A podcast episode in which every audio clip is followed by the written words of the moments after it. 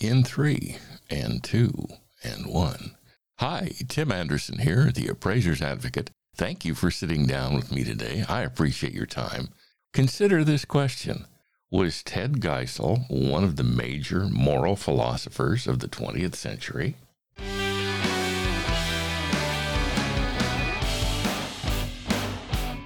You, your kids, and your grandkids know Ted Geisel is Dr. Seuss. And in his book, Horton Hatches the Egg, he talked to us about, he taught us about the ethics of excellence.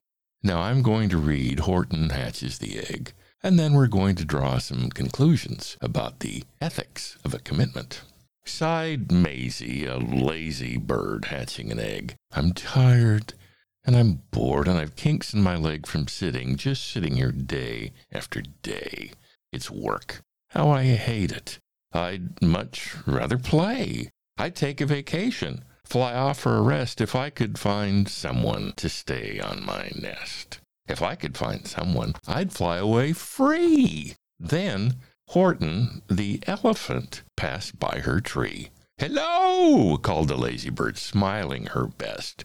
You've nothing to do, and I do need a rest. Would you like to sit on the egg in my nest? The elephant laughed. Why, of all silly things, I haven't feathers and I haven't wings. Me on your egg? Why, that doesn't make sense. Your egg is so small, ma'am, and I'm so immense. Tut, tut, answered Mayzie.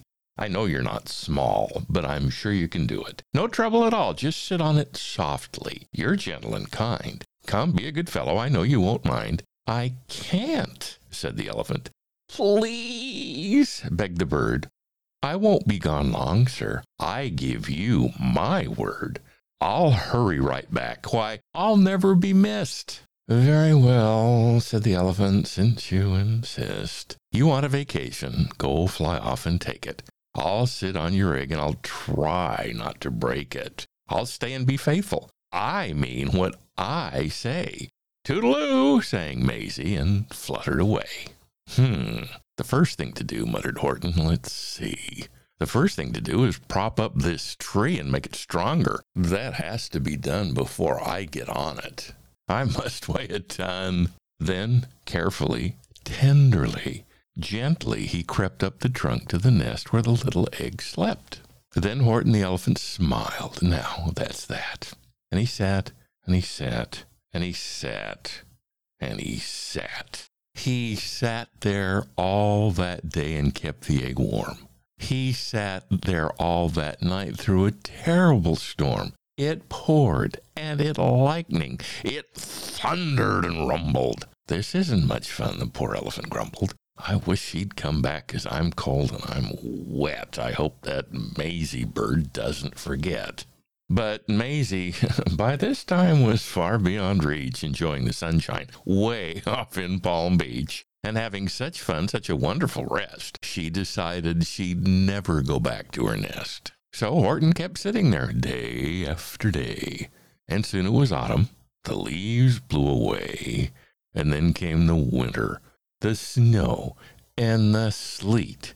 And icicles hung from his trunk and his feet. But Horton kept sitting and said with his knees, I'll stay on this egg and I won't let it freeze. I bet what I said and I said what I meant. An elephant's faithful 100%.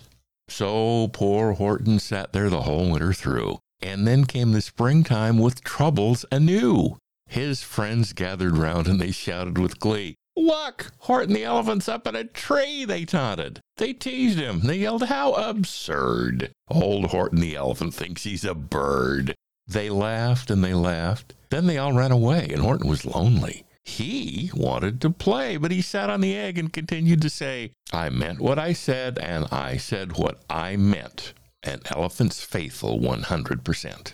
No matter what happens, this egg must be tended. But poor Horton's troubles were far, far from ended. For while Horton sat there so faithful, so kind, three hunters came sneaking up softly behind. He heard the men's footsteps.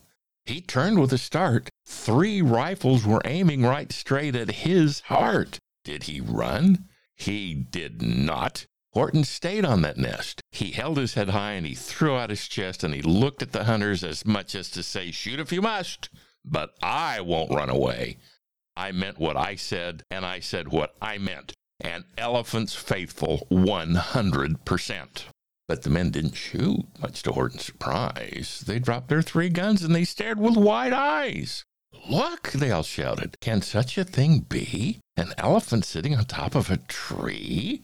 It's strange. It's amazing. It's wonderful. No, don't shoot him. We'll catch him. That's just what we'll do. Let's take him alive. Why, he's terribly funny. We'll sell him back to his circus for money. And the first thing he knew, they had built a big wagon with ropes on the front for the pullers to drag on.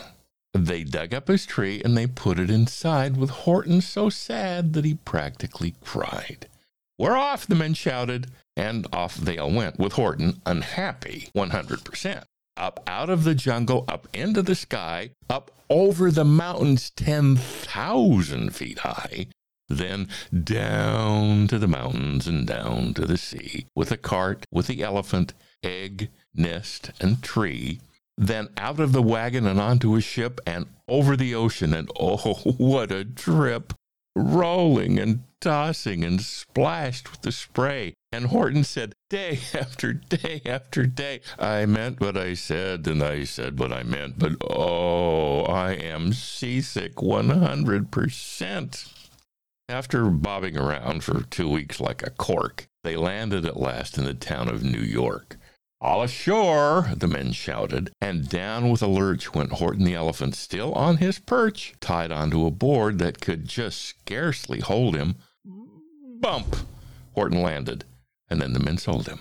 Sold to a circus. Then, week after week, they showed him to people at 10 cents a peek.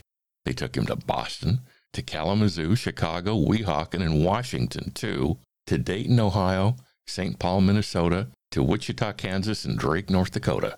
And everywhere, thousands of folks flocked to see and laugh at the elephant up in a tree. Poor Horton grew sadder the farther he went.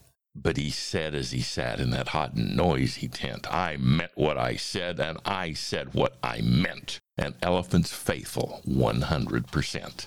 Then, one day, the circus show happened to reach a town way down south, not so far from Palm Beach. And dawdling along way up in the sky, who, of all people, should chance to fly by but that old good for nothing bird, Runaway Mayzie, still on vacation and still just as lazy.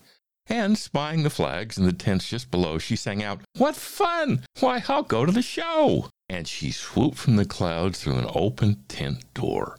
My gracious, gasped Mayzie, I've seen you before.